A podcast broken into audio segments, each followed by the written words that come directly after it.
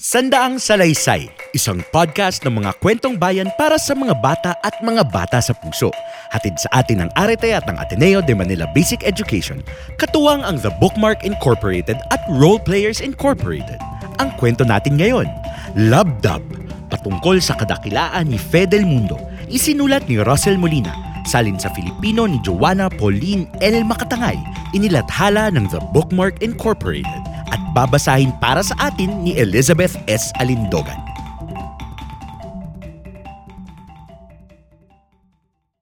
Lobdob, Lobdob. Isang kwento ng makabagong bayani. Ate! Ate! Sa tuwing sinusubukan kong umalis ng bahay, pinababalik ako ni nanay. Ate, dito ka muna, talagaan mong kapatid mo. Naiinis ako sa kapatid ko. Kakaiba siya. Ang mga batang kasing edad niya ay nakapagsasabi na ng, Pupo, nana. Ang iba namang mga batang kasing laki niya ay nakapagsasalita na ng, Wiwi, dada. Samantalang ang kapatid ko, hindi makabigkas ni isang kataga. Hindi siya nakapagsasalita. Kakaiba siya. Anong problema niya? Hindi ko alam. Siguro dinukot ng duwende ang dila mo. Lagi kong biro sa kanya. Pinandidilatan ako ni nanay sa tuwing sinasabi ko iyon. Isang araw, tinala namin ang kapatid ko sa ospital para sa mga bata. Nakangiting binati kami ng isang matandang babae. Dr. Fetelmundo. Binasa ko ang nakasulsing pangalan niya sa kanyang puting coat. Mahusay! Wika niyang sinabayan ng mga munting palakpak. Pero pwede mo akong tawaging doktora. Ikaw, anong pangalan mo? Tanong niya sa akin. Rina po, tugon ko. Pero tinatawag po nila akong ate. At ikaw? Sabay ngiti ng doktor sa aking nakababatang kapatid. Siya po si Marie. Ako na ang sumagot para sa kanya. Hindi po siya nakapagsasalita. Kakaiba po siya. Nakasuot ng malaki at bilugang salamin si doktora. Naisip kong marahil nakikita niya ang lahat gamit ang mga salaming iyon. Inilabas niya ang maliit na flashlight at isang popsicle stick. Ah!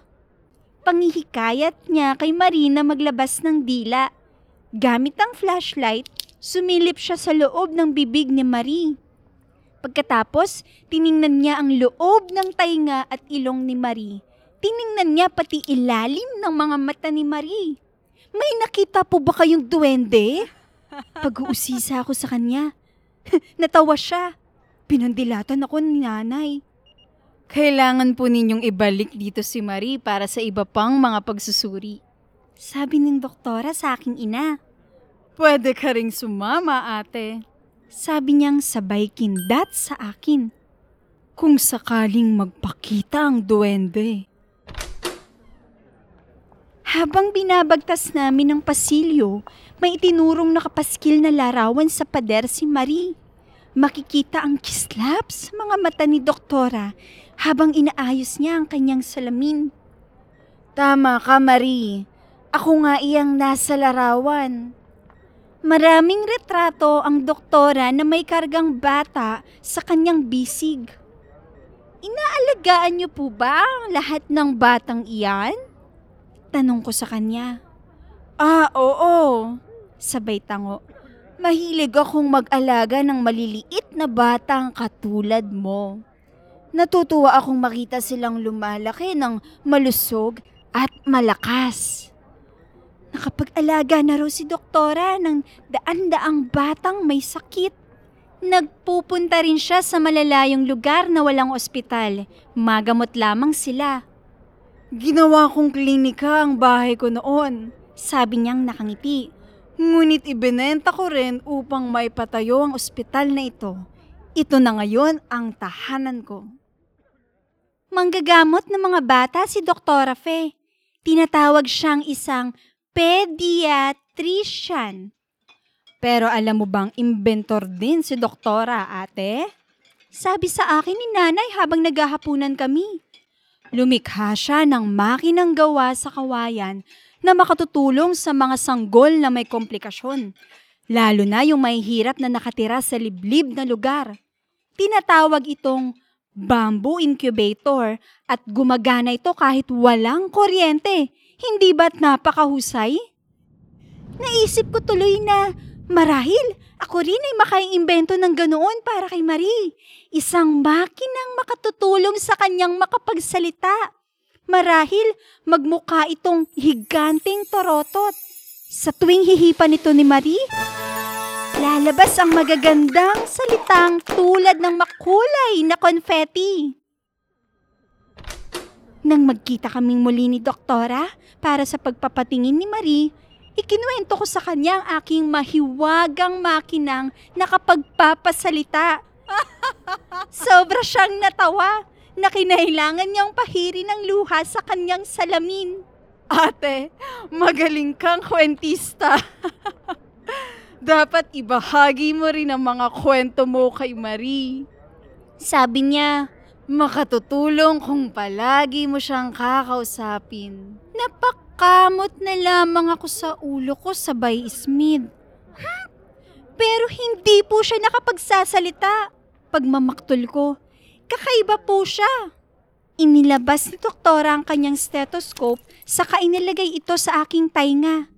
Inilapat naman niya ang kabilang dulo nito sa aking dibdib. Narinig ko ang tibok ng aking puso na lubdub, lubdub, lubdub. Pagkatapos, itinapat naman niya ito sa dibdib ni Marie. Narinig ko rin ang tibok ng kanyang puso na lubdub, lubdub, lubdub. Magkatunog ang aming mga lubdub. Oh, nakita mo na? Bulalas ni Doktora. Marahil magkaiba kayo sa panlabas na anyo, ngunit sa loob, magkapareho kayo. Tama nga si Doktora. Habang tumatagal na magkasama kami ni Marie, lalo ko na pagtatantong magkapareho nga kami. Pareho naming paboritong almusal ang pandesal at sardinas.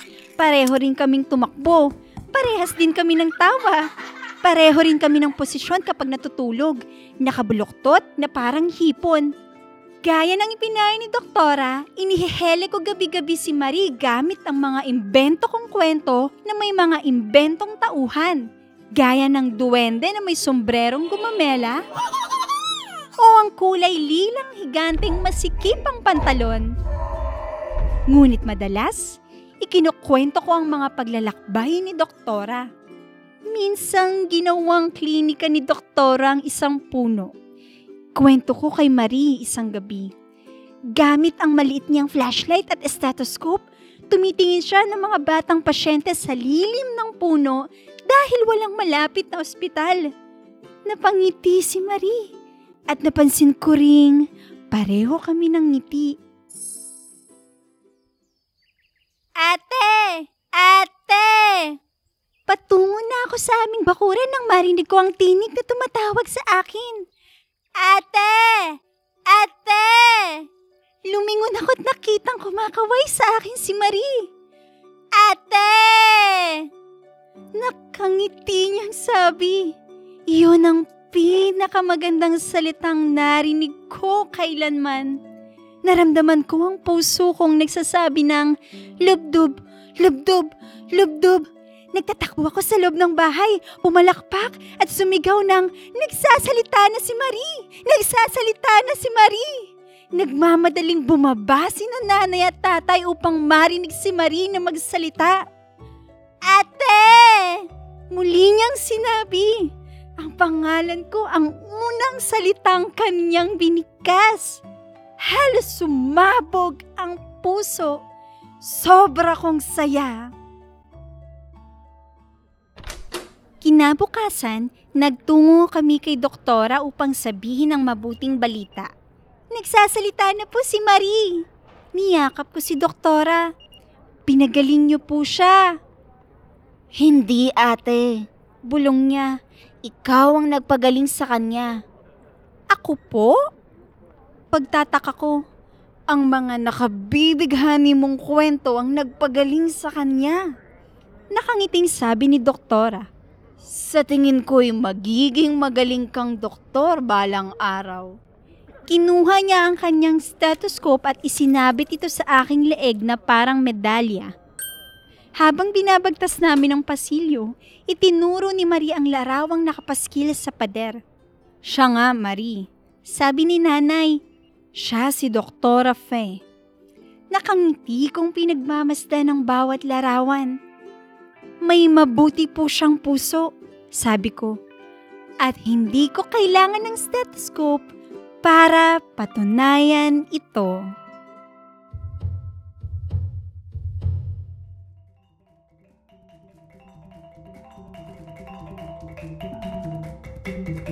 Salamat sa pakikinig. Nais nyo ba magkaroon ng kopya ng libro? Mag-order online sa www.bookmarkfilipinobookstore.com. Sundan ng sandaang salaysay sa arete.ateneo.edu para makita ang mga study aids at iba pang kwento ng seryeng ito. Mapapakinggan nyo rin ang kwentong ito at iba pang kwento sa Spotify. Hanggang sa susunod na kwento. Ingat!